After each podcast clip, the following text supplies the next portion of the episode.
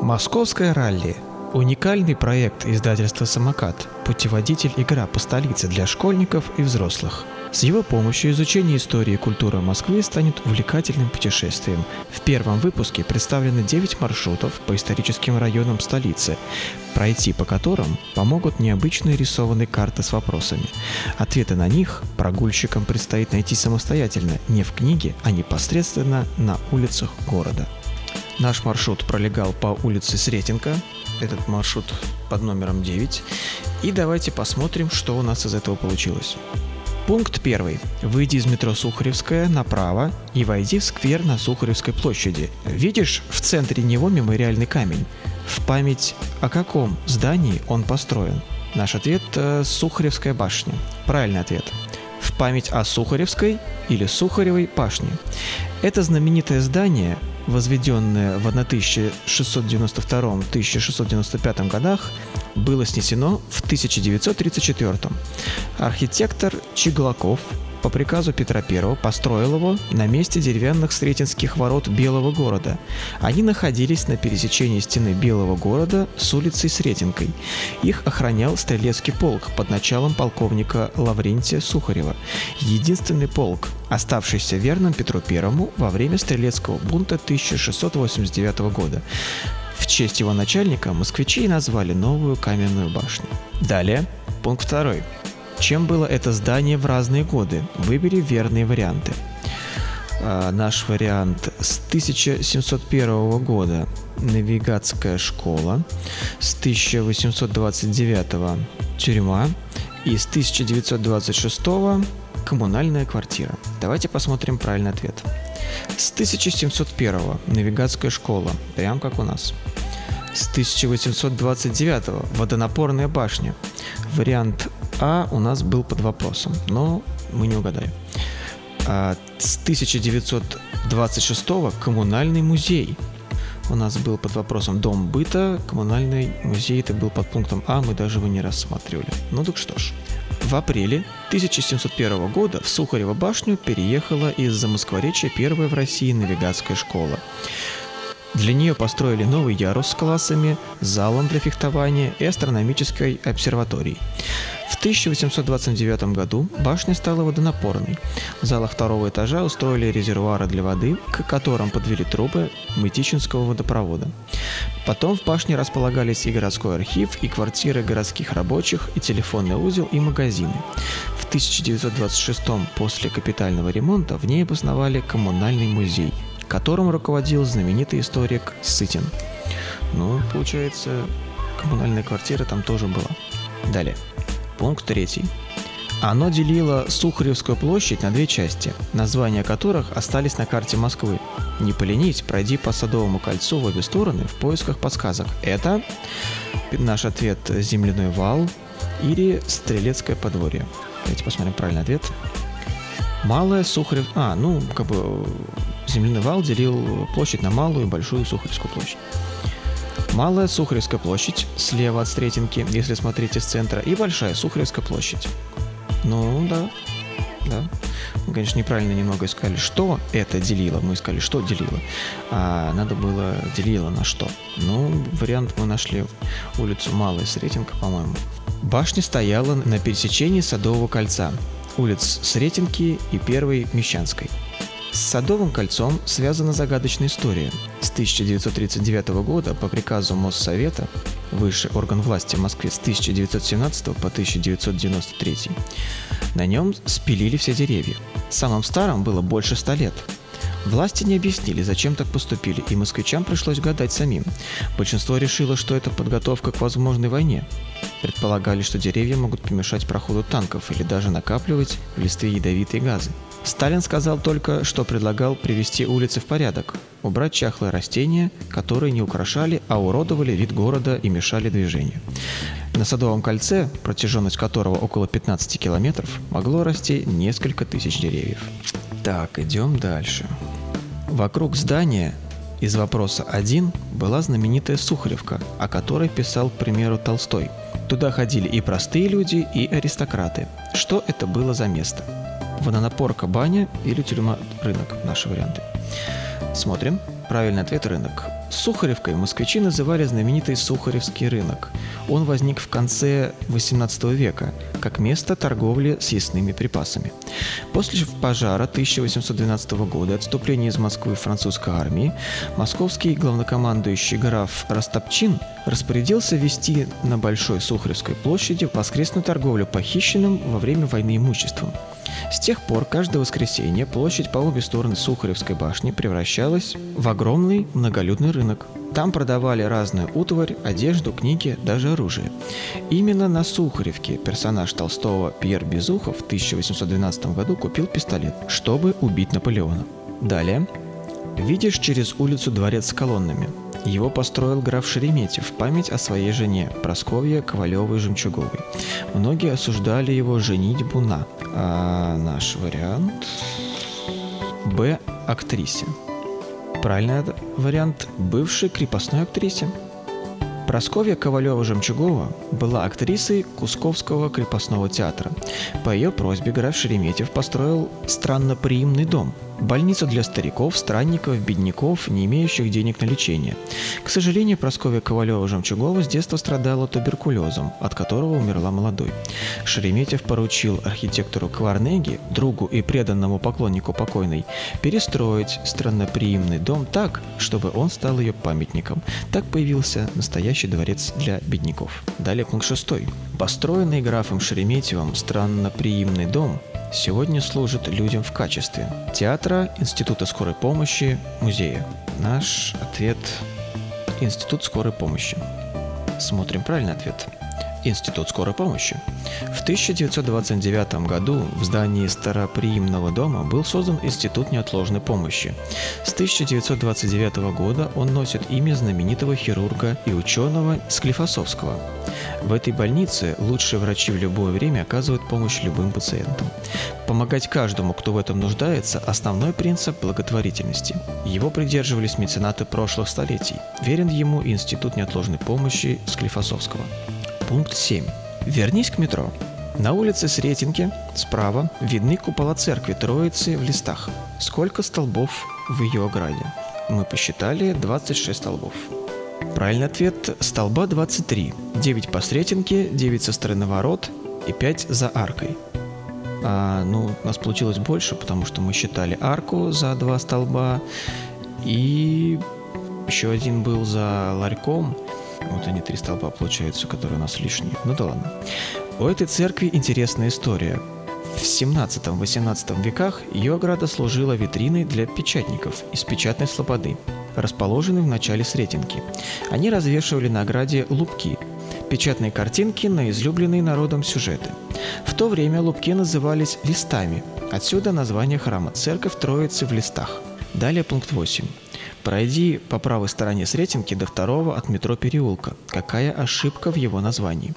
Так, мы посмотрели карту, которая прилагается к заданиям, и выяснили, что это название последнего переулка. А, смотрим правильный ответ. Переулок называется последний. На самом деле он не последний ни с одной из сторон.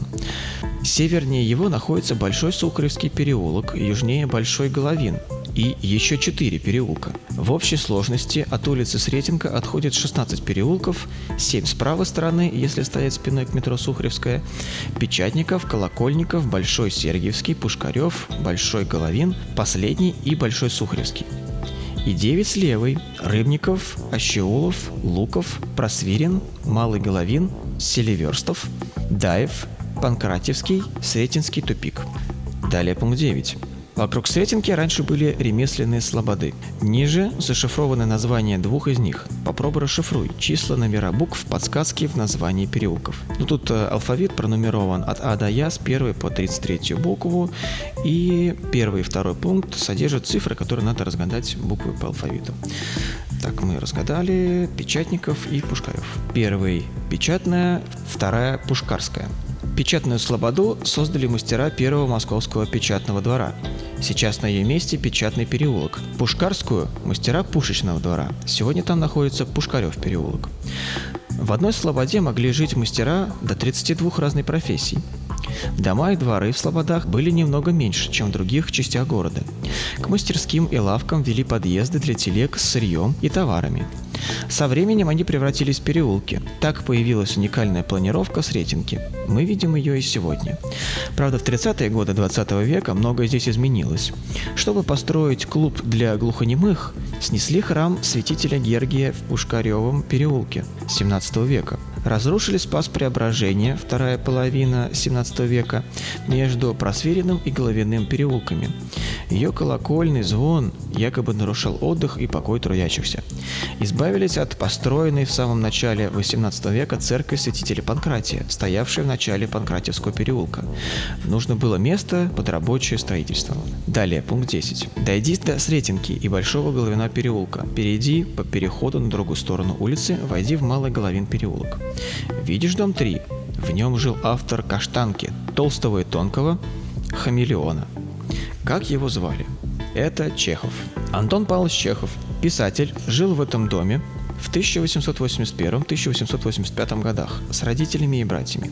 Около года в подвальном этаже в четырех комнатах. Затем, когда Чехов окончил университет, семья переехала на второй этаж. Там великий русский писатель впервые прибил к двери вывеску «Доктор Антон Павлович Чехов». На этой квартире в октябре 1883 Чехова посетил Лесков и подарил ему свои книги.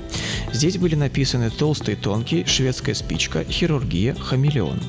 Антон Павлович Чехов часто покупал книги на Сухаревском рынке. В первые 10 лет московской жизни семья Чехова часто переезжала. Жили бедно, снимали тесные комнаты, то на Сретенке, то на Грачевке, то на Трубе, Трубной площади. Почти все чеховские дома снесли потому что они были слишком неказистыми. Их посчитали не имеющими культурной ценности. Пункт 11. Дом 10, дробь 9. Музей народной графики. Что в нем можно увидеть? Фотографии, разные графики, граффити, коллекцию лубков. Нам э, очень повезло, этот музей мы посетили бесплатно. Был день открытых дверей, и наш ответ – коллекция лубков. Э, смотрим правильный ответ – коллекцию лубков. Музей народной графики открыт в 1992 художниками, изучавшими русский народный лубок. В музее можно увидеть лубки 17-19 веков. Лубок – это народная картинка. Она сначала вырезана на специальной доске, которая называлась луб, отсюда слово «лубок», а потом печаталась на бумаге в нужном количестве. Сюжеты для лубков брались из сказок, житий святых и даже из газетных статей – эти картинки очень любили в народе. Недаром в сказке «Конек-горбунок» Иванушка сразу соглашается идти караулить пшеницу, как только отец обещает ему «Я куплю тебе лубков, дам гороху и бобов». Пункт 12. Между домом 13 и 15 тебя ждет сюрприз. Ну, как понравилось? А где то, что ты увидел, не смотрелось бы так неожиданно. А, варианты в музее, усадьбе, в парке, на площади, э, все варианты верны. Мы увидели там памятник и посчитали, что все варианты верны. Верны все варианты. Скульптуры, статуи, памятники – редкость во дворах многоэтажных домов. Они гораздо привычнее смотрятся в парках, на площадях или в музеях-усадьбах, в домах богатых и знатных людей, любивших искусство. Традиция заказывать скульпторам статуи для украшения домов и садов появилась еще в Древней Греции. Раньше каждая скульптура изготавливалась в одном экземпляре и считалась роскошью. Сделать с нее копию было под силу только профессиональным скульпторам. В 20 веке разработали технологию массового производства скульптур. Их начали отливать на заводах в большом количестве и ставить в городских парках и пионерских лагерях, на курортах, а также продавать. Скульптура стала более доступной, но статуя, сошедшая с конвейера, не сравнится с той, которая создана рукой мастера, а слишком часто повторяющиеся сюжеты надоедают. Тебе знакомо выражение «девушка с веслом»? Так называют безликие шаблонные скульптуры. Статуи с таким названием – копии произведений советских скульпторов Шадра и Ротко. Слишком часто встречались в СССР. Пункт 13. Дойди до конца Пушкарева переулка. Перед тобой улица Трубная. Почему она так называется? На ней жили трубочисты. Рядом по трубе течет речка. Она такая узкая, что похожа на трубу. У нас были все три варианта. Э, что она узкая, что живут трубочистые и речка неглинная протекает. Итак, рядом по трубе течет речка. Ближе всего к ответу на этот вопрос были Настя и Денис. А они ответили, что рядом течет речка Неглинная. Рядом с Трубной улицей течет заключенная в подземную трубу река Неглинная, которая начинается в районе Мариной рощи и впадает в Москву-реку. В древности она была полноводной, защищала Кремль от нападений запада и северо-востока. На ней ловили рыбу и раков, возводили плотины и мельницы. В 18 веке река загрязнилась отходами и нечистотами и обмелела, а в конце 18 века была частично пущена в подземный тоннель, трубу.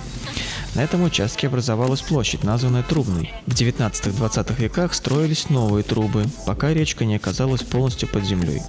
В 19 веке во время сильных дождей Неглинная часто выходила на поверхность, затапливая центр Москвы. Далее, пункт 14. Иди по Трубной во двор переулка слева. Там жил создатель одной из главных достопримечательностей Кремля. Какой? Вдоль переулка был какой-то там то ли колокольный, то ли что-то еще, и мы подумали, что этот человек, который отлил царь колокол. Правильный ответ – царь колокол. Колокольников переулок назван так в 18 веке. Тогда в нем открыл свой колокольный завод литейщик Иван Моторин. В 1735 году его сын Михаил по воле императрицы Анны Иоанновны отлил колокол высотой 6,24 метра и массой около 200 тонн. Подготовку к отливке отец и сын Моторины начали вместе, но отец не дожил до конца работы. Следующий пункт 15. Следующий переулок Печатников. Поверни в него. Чем выделяется дом 7? На доме была табличка, что это выявленный объект, жилой дом и у него необычный размер. Ответ. Дом выделяется тем, что обильно украшен лепниной. Под его карнизом вылеплены женские фигуры, кариатиды. На карнизе в окружении амуров так называются эти крылатые младенцы, находится медальон с буквами «ПС». Это инициалы Петра Сысоева, разбогатевшего крестьянина, который приобрел дом в 1896 году. Богато украшенный фасад – реклама домашней мастерской Сысоева, который был лепщиком. Именно он отделывал известную булочную Филиппова на Тверской. Далее пункт 16. Пройди чуть выше, к дому 7, и оглянись. Правда, отсюда замечательный вид. Ты стоишь на одном из знаменитых московских холмов. Сколько их всего? Всего семь холмов, но вид был не такой замечательный, так как э, в перспективе перед нами был какой-то торговый центр, сплошь стеклянный, и он загораживал всю красоту. Семь. Ты стоишь на Сретенском холме, одной из семи возвышенностей, которые принято называть московскими холмами. Другие шесть – это Боровицкий холм, он же Кремлевский, Ивановская горка, около метро Китай-город, Три горы, район Пресни-Ваганковского кладбища, Тверской холм или Страстная горка, современная Пушкинская площадь, Сретенский или Сухаревский холм, район Сретенки, Таганский холм или Швивая горка, Заяузье, недалеко от метро Таганская. С географической точки зрения эти возвышенности не являются холмами в строгом смысле слова. По-видимому, их стали так называть, желая показать, что Москва похожа на Рим, который возведен на семи холмах. Далее пункт 17. Выйди на Сретенку, иди к дому 7. Это типичный купеческий дом второй половины 19 века. На какое из нарисованных ниже зданий он больше всего похож? Ну, тут приведены три картинки, мы выбрали, мы выбрали первый вариант. Да, мы оказались правы. Э, в ответах приведена такая же картинка. Дом больше всего похож на рис. Это типичный особняк небогатого купца. На первом этаже таких зданий обычно располагались лавки, небольшие магазины, где их хозяева вели торговлю. Купцы жили в одно- или двухэтажных деревянных или каменных особняках. Первом этаже и подвале помимо магазина или лавки могли размещаться склад и контора. Там же жила прислуга. Второй этаж занимал домовладелец с семьей. Купеческие особняки строили на века, для наследников. У домов были толстые стены, заботились и о красоте. Деревянные дома украшали богатой резьбой, кирпичные коваными решетками, лестницами. В двухэтажных особняках были балконы, лоджии, большие окна. Крыши крыли, как правило, железом, которое красили в зеленый или красный цвет. Пункт 18. Дом 3 Посретенки. Еще один храм, связанный с историей книгопечатания. Как он называется? Ответ ищи на табличке. Нашли табличку. Это храм Успения Богородицы в Печатниках. Смотрим вариант правильного ответа. Храм Успения Пресвятой Богородицы в Печатниках. Эта церковь построена на месте одноименного деревянного храма 17 века, который был приходской церковью печатников Московского печатного двора, открытого по приказу Ивана Грозного в 1553 году. Руководили печатным двором Петр Тимофеев, мстиславец, и диакон Никола Гастунского собора в Кремле Иван Федоров. Для нового предприятия потребовалось много рабочих рук. Из разных мест в Москву прибыли наемные мастеровые, желающие обучиться печатному делу. Первоначально они жили кто на Никольской улице, а кто и в Кремле. В конце XVI века им была пожалована земля за каменными Сретенскими воротами Белого города. Печатники поселились вдоль ручья, протекавшего между Сретенкой и Трубной улицей, во рву под стенами Белого города. То есть в XVII веке Слобода занимала и территорию Рождественского бульвара. Около 1630 года в Слободе уже была деревянная церковь в земляном городе, в печатной Слободе у Сретенских ворот. За Устретинскими воротами Белого города в Печатниках. Первое упоминание о ней относится к 1631-1632 годам. Следующий пункт. В нем художник Пукирев присутствовал на венчании богатого старика с юной девушкой. Какую картину он потом написал? Был сразу дан ответ «Картина «Неравный брак». Правильный вариант ответа – картина «Неравный брак». Картину можно увидеть в Третьяковской галерее. И последний пункт нашей программы Перейди по переходу через бульварное кольцо. Справа Сретенский монастырь. Рассмотри изразцы на его ограде. Что на них изображено? Мы нашли конек-горбунок, жар-птица, двуглавый орел, Иван-царевич. Изображены по версии официального ответа – лев, конь, всадник, двуглавый орел, растительные мотивы, цветок с семью лепестками, вьющиеся побеги с листьями, геометрические орнаменты, сказочные существа, грифон, полулев, полуорел, Животное с кошачьим телом и птичьей головой. На нескольких израстах изображена птица, похожая на павлина со свернутым хвостом или жар-птицу. Сретенский монастырь в наши дни стоит на улице Большой Лубянки, но когда он строился, эта местность называлась Кучково поле. Основан он в 1397 году князем Василием I в память чудесного события, о котором сообщают летописные источники. 26 августа 1395 года крестный ход, возглавляемый святителем Киприаном, встретил чудотворный образ Владимирской иконы Божьей Матери, который принесли из Владимира на Клязьме. Через день осаждавший Москву завоеватель Тамерлан повернул на юг. Лежавшая перед ним беззащитная Москва была спасена. Название монастыря, образованного от слова «сретать», то есть «встречать», ведь он построен именно в честь встречи чудотворного образа. Позже Сретенский монастырь дал название улице Сретенка. Это было очень интересное путешествие, друзья. Спасибо, что слушали. Для себя мы открыли много нового, прошлись пешочком по таким интересным местам, как улица Сретенка и близлежащие к ней территории. С вами был Дмитрий, подкаст «Винегрет». Спасибо, что слушали. Пока-пока.